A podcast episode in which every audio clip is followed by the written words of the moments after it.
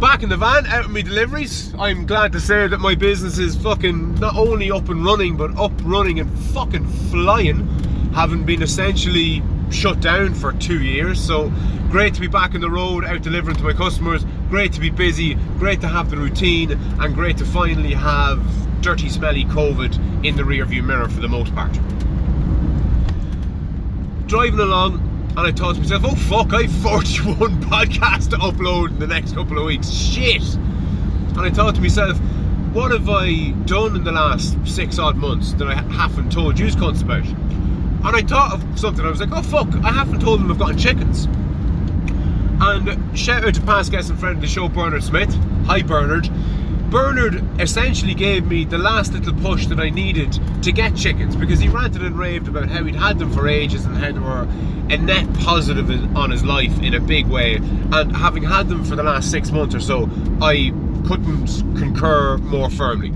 Absolutely great job. If you can get chickens, get them. I got two, and then one of my German Shepherds got one of them, so I had one.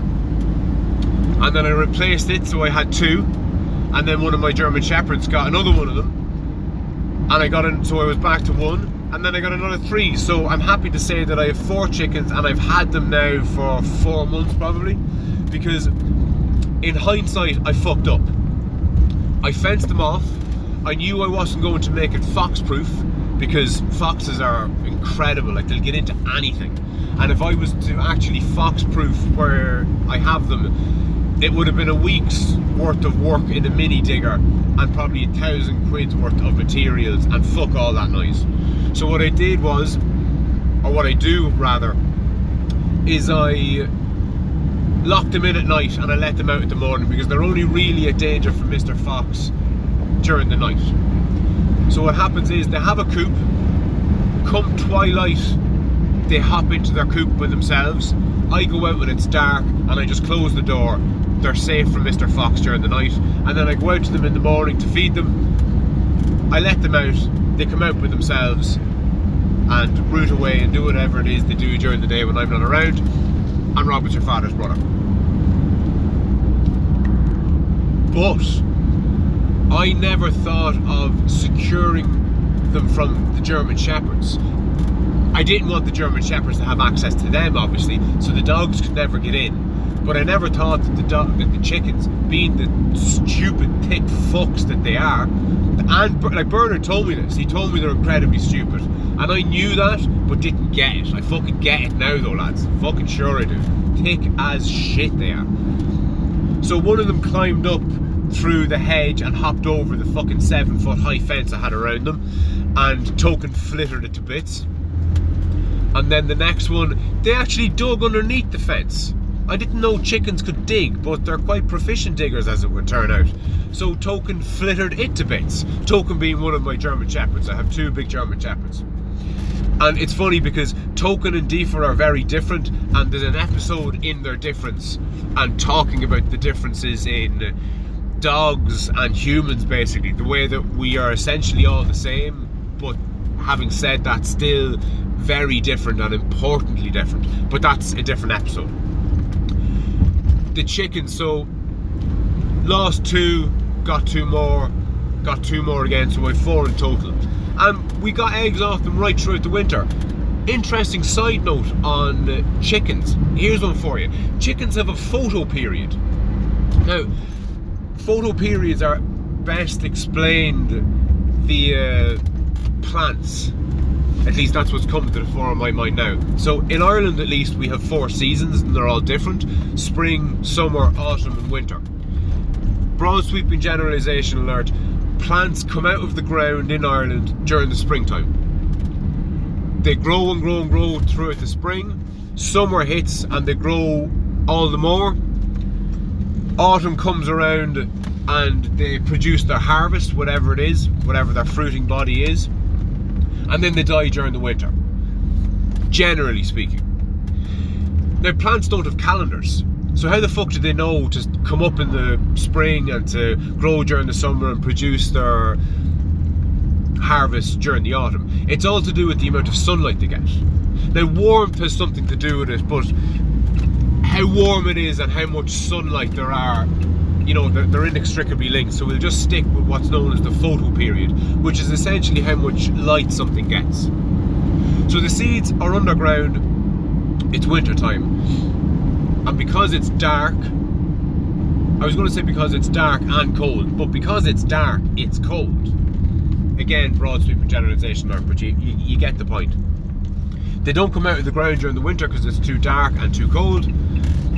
But when the days lengthen in springtime, things start poking up out of the ground and start growing. As the days get progressively longer towards the end of spring and the start of summer, they grow and grow and grow and grow all the more.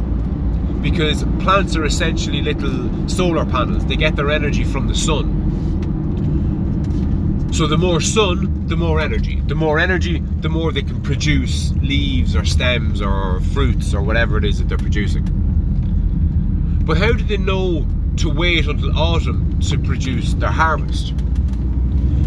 That's not a lengthening of the day, it's a shortening of the day. So as the days get progressively longer, plants will grow and grow and grow and grow and grow and grow and grow.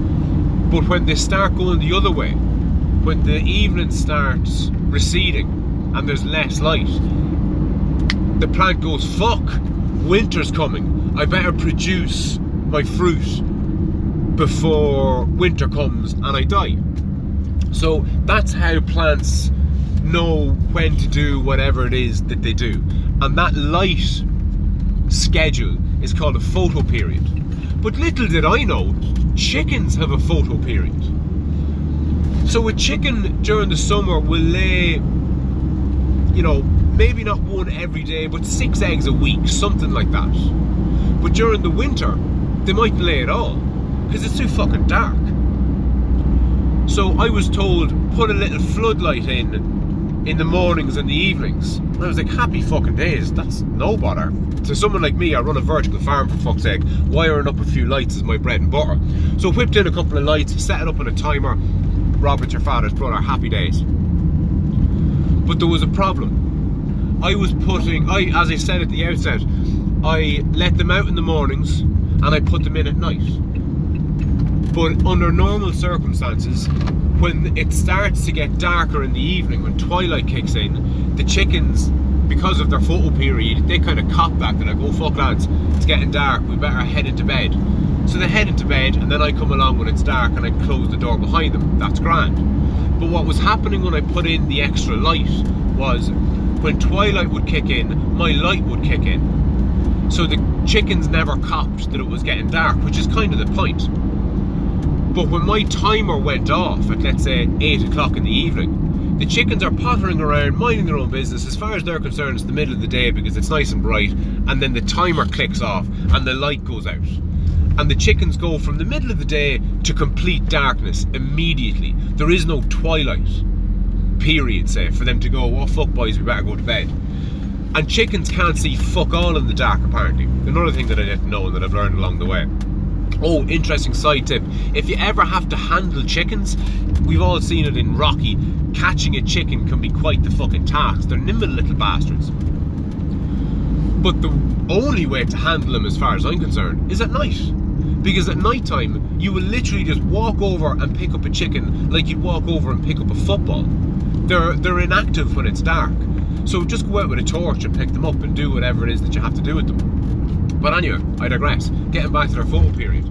So what I had to do then was I had to instead of having a light coming on in the morning and in the evening, I just had it coming on in the morning. So it made absolutely no difference to the chickens. They had their normal twilight, they went to bed at the normal time. They, it just got bright. Instead of it getting progressively brighter, the light just came on.